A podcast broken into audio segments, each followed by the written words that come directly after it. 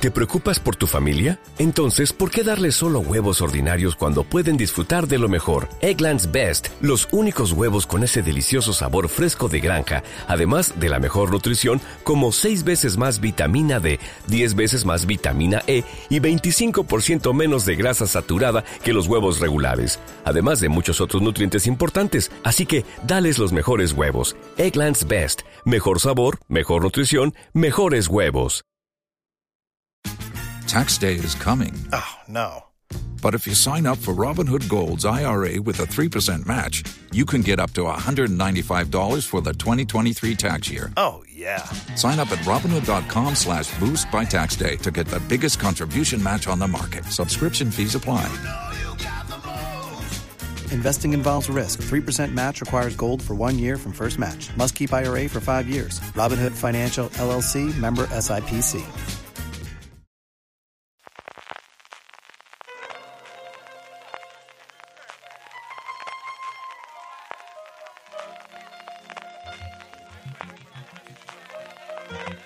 Estás escuchando Fuera de Series con CJ Navas. Bienvenidos a Streaming, el programa de diario de Fuera de Series, en el que un servidor CJ Navas te trae todas las noticias, comentarios y curiosidades del mundo de las series de televisión. Hoy, un día más, eh, bueno, el patrocinador del programa eres tú, y es que realizando tus compras en Amazon desde amazon.fueradeseries.com, a ti te costará lo mismo y a nosotros nos estarás ayudando. Un día más, unos premios más. Saltamos de Estados Unidos y nos venimos a casa, y es que hoy se han dado a conocer los nominados a los premios MIM Series, los premios que se dan en el festival que tendrá lugar este diciembre, como es tradicional en, en eh, Madrid. El 21 de diciembre en el Hotel Puerto América con la cena de gales cuando se entregarán los premios. Unos premios que ya han sido totalmente, eh, bueno, patrocinados e impulsados por Dama, que le está comiendo totalmente la tostada, al menos en materia de visual, a la SGAE en los últimos tiempos. Está en absolutamente toda la, la Sociedad de Gestión de Derechos.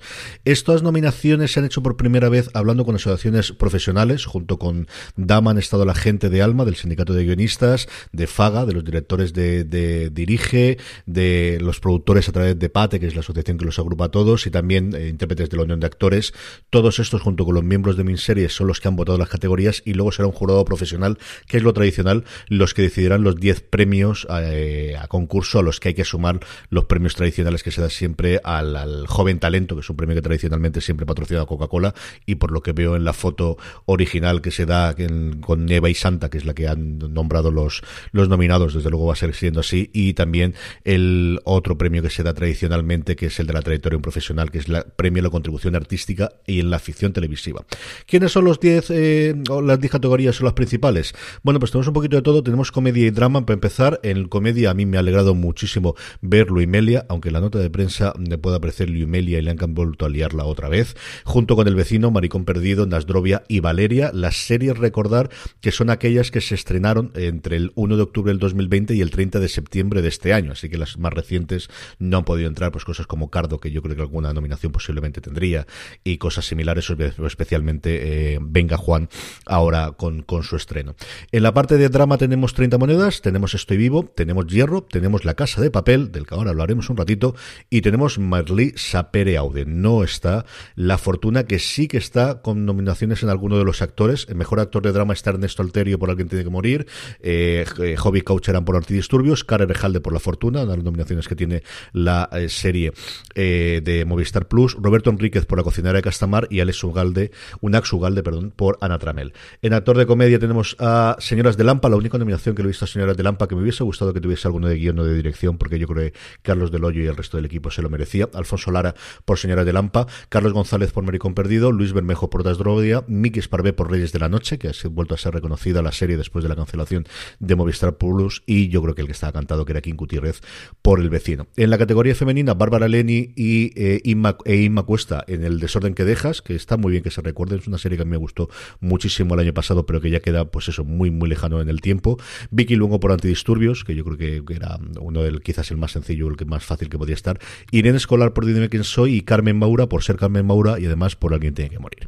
Y en actriz de comedia, Alba Flores y Candela Peña en sus interpretaciones en Maricón Perdido, Ana Milán, Ana Milán por Bayana Milán. Bueno, pues eso, estas cosas. Carmen Maura, por ser Carmen Maura de nuevo, y por deudas. Carmen Maura está en las dos nominaciones, tanto de actriz de drama como actriz de comedia, por ser Carmen Maura y por ser eh, la que intérprete de Alguien tiene que morir y de deudas. Y Macarena Gómez por la que se avecina. Luego tenemos mejor miniserie, y aquí, pues eso, tenemos un poquito de cosas de, de que ocurre. Reyes de la Noche se ha metido con mejor miniserie. Bueno, pues estas cosas, mira, no está mal. El, estos juegos no solamente saben jugar los americanos, no solamente Netflix y HBO sabe jugar estas cosas. Movistar Plus la ha metido, o el jurado ha decidido meterla allí después de la cancelación y dejarla como miniserie. A Reyes de la Noche se une La Fortuna, que os decía antes que no tenía en drama porque está en miniserie. El Desorden que dejas, Antidisturbios y Ana Tramel, en la, que le ha dado bastantes alegrías a Televisión española en este caso. Dirección y guion, que me alegra mucho que tengan estas categorías, que, yo creo que se tiene que expandir muchísimos, por ejemplo, los Feroz, y que tengamos Amenábar por la Fortuna, Alejandro Martín por Amigo Perdido, Alex de la Iglesia en 30 Monedas, Sorogoyen y Borja Soler por Antidisturbios, y Miguel Esteban y Barbie Gil por Nasdrovia. Y por último, mejor guion para El Vecino, para Antidisturbios, para Hierro, para Reyes de la Noche y para Luimelia. Veis que en dirección y en guion no están divididos entre comedia y drama, sino que va todo junto. Y la última, mejor serie diaria, que yo creo que también es otra gran idea y otro gran premio. Tenemos a Mares para siempre, tenemos Mercado Central, tenemos Servir y Proteger y tenemos Acacias 38. Así que pleno de televisión española con todas sus eh, series de sobremesa y mejores series diarias, junto con eh, la infatigable Amares para siempre de A3 Media Televisión, en colaboración con Diagonal Televisión, como os decía. Los premios los conoceremos todos, como os decía antes, el 21 de diciembre y toda la gente que estéis en Madrid o que aprovechéis las Navidades para acercaros al Madrid. Normalmente la cena de gala es último día, así que esto anuncia que durante la semana anterior, una vez pasado el puente, tendrá lugar el miniseries que vale mucho la pena. Tenemos estrenos, tenemos premiers, hay pases de hay pases de distintas series. Eh, conforme tengamos la eh, qué va a ser finalmente el programa, lo diremos aquí en streaming y lo pondremos también en la página web. Más cositas. Bueno, hoy la noticia del Twitterverso mm, seriéfilo y especialmente de la crítica de series no tenía otra cosa que el mundo de Netflix y de la que tiene de la casa de papel. Si el Twitter universo general eh, estaba a vueltas con Netflix por el, lo que todos conocéis de los presupuestos entre Esquerra Republicana de Cataluña y el PSOE y si el 6% para arriba y el 6% para abajo, lo nuestro era un poquito más modesto y es que, para ponernos en situación, ayer se hizo la premier en Madrid. La presentación de la casa de papel ayer en Madrid se hizo en dos tandas. Por la mañana estaban convocados los medios de prensa para reunirse y hablar con los creadores y compartir el equipo pues del legado de la serie, de qué esperaban para la última temporada, de qué ocurría y, de si hay continuación o no, porque todo el mundo tenía el run run detrás de que especialmente con el personaje de Berlín se podría hacer un spin-off. Y allí todo fueron pues evasivas y largas de sí, lo estamos pensando, podemos verlo, voy a encontrar varios tweets de gente con las respuestas concretas en este línea de bueno, pues estamos viéndolo, sí, es posible, porque no, podría ser y tal. El caso es que por la tarde-noche había ya la premier con su alfombra roja, con, convocado los medios em, gráficos para hacer fotografías, para hacer sus cosas, para comentarlos. Volvieron a entrevistar y a, preguntar a muchos en la propia alfombra roja acerca de un posible spin-off. Bueno, no, no sabemos nada, no hay nada. Sí, no cantaría, pero estas cosas, tal, no sé cuántos. Entonces, la primera en la frente es que una vez que acaba eso, eh, lo que ocurría era un evento con la presentación y un evento fan, que es una cosa que las cadenas y las plataformas eh, hacen recientemente, hacen sus concursos en, en las redes sociales, Invitan a gente, yo creo que está muy bien esta parte, pero no había sido reservado para la prensa, que la dejaron atrás y sí que tenían todos los fans. Y ya esa es una primera pasote. Pero ya el gran agravante y el gran, cuando la cosa se torció definitivamente, es cuando en la propia presentación impuesta de largo se anuncia oficialmente que existe ese spin-off de Berlín, veremos si centrado en el personaje, en su hijo o exactamente qué, y con un tráiler ya preparado para lanzarlo que se lanzó por redes sociales. Así que imaginaros la cara de tonto que se le quedó a todo el mundo, mientras que toda la mañana, y ya no es la cara de tonto, sino la las piezas escritas, las piezas grabadas, todas las entrevistas, que qué sentido tiene apenas unas horas después cuando te la ha tirado para atrás. A partir de ahí ha empezado todo el debate más allá de la bilis y del cabreo, lógico, yo creo que, sobre todo si te has tirado la mañanita allí eh, haciendo cosas que no sirven para absolutamente nada, que puede ser, acerca de la importancia que le pueden dar las plataformas o concretamente Netflix a que eh, cuidar a los periodistas o tener cuidado a los periodistas o mimarlos o quererlos o estas cosas y si se podían haber hecho de otra forma las, las cosas. Y al final, pues la realidad es que la necesidad que tiene Netflix a día de hoy de un intermediario para llegar a sus oyentes, a sus espectadores o a sus posibles suscriptores, cada día es menor y y es cierto que quizás en un momento dado se ensalzó o se, se habló muchísimo de Netflix y se ayudaría, pues nunca sabes exactamente cuánto, a que sus series tuviesen recorrido y tuviesen conducción, pero es cierto que es la prensa la que causa a día de hoy un gran éxito en Netflix yo me acostumbraría a decir que no. Pues es posible que ayude a que se descubran cosas como Boyar Horseman, a que se descubran pequeñas joyas escondidas, pero no creo que haya ninguna ayuda, por ejemplo, con el juego de calamar o incluso recientemente, o incluso por tirarnos un poquito más atrás y no ir al último gran éxito, con eh, Gambito de Dama. No es una serie que la crítica hablase especialmente de ella, el juego de calamar desde luego que no lo ha sido, ha ido todo a rebufo, y es que al final Netflix, entre por un lado la comunicación directa que le permite las redes sociales, el efecto amplificador que especialmente en España han conseguido colgando esos grandes carteles más o menos polémicos o buscando esa polémica en las grandes ciudades, que más que el efecto de la propia valla es la que la gente la comente en internet y a partir de ahí corra la voz. Y especialmente, pues el mejor lugar donde se puede promocionar cualquier serie o cualquier película a día de hoy, que es la entrada de Netflix. O sea, no hay mejor lugar, yo lo digo siempre a mis alumnos en clase, de el mejor lugar, si a mí me dijesen tienes todo el dinero del mundo y vas a promocionar tu película, tu corto o tu serie donde querrías, el que no me venden, que es la entrada de Netflix. No hay nada para una profecía autocumplida de, de tener un éxito como el que puedan poner en esa categoría y que te salga más a día de hoy en el que el vídeo se te autorreproduce. ¿Y esto pues traerá cola? Yo creo que sí, veremos si se liman un poquito. Netflix ha sacado hoy de improviso varias películas y varias series. No sé si, bueno, al final será una cosa internacional, pero es cierto que se ha intentado tirar por ese lado. No sé cuánto durará el cabreo, a ver si con el puente ahora se pasa. Y no sé a partir de ahora cómo ocurrirá la relación, especialmente, como os digo, con los medios, especialmente escrito, yo creo mucho más que en podcast especializados y especialmente todos aquellos que o tienen sede en Madrid o tienen gente trabajando en Madrid. Yo digo que los ánimos estaban bastante calentitos, os podéis acercar por Twitter y, ver cómo ha funcionado. Mm, dejando aparte esta de aquí, pues dos anuncios de dos series interesantes que se han anunciado hoy. Hoy, por un lado, Apple, que ha anunciado que dentro del acuerdo que tiene firmado con Alfonso Cuarón, ya sabéis, Apple solo quiere gente conocida detrás de la cámara o delante de la cámara, y aquí tiene las dos.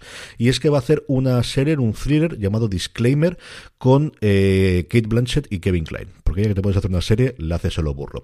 La serie está basada en una novela de René Knight, del mismo nombre, Disclaimer, en el que Kate Blanchett interpreta a una eh, periodista de documentales de televisión que algo ocurrió en su pasado que lo ha tenido oculto y que resulta que se empieza a revelar a partir de un libro que le hace llegar un viudo interpretado por Klein que se lo deja en su mesilla no sé exactamente cómo va a ocurrir esto de dejar un libro a Kate Blanchett de la mesilla exactamente como hay tengo mucha curiosidad y se da cuenta de que ella es un personaje importante en la historia de una historia que cuenta esa novela que ha escrito el personaje de Klein y que esperaba que quedaba en su pasado y que se había ocultado.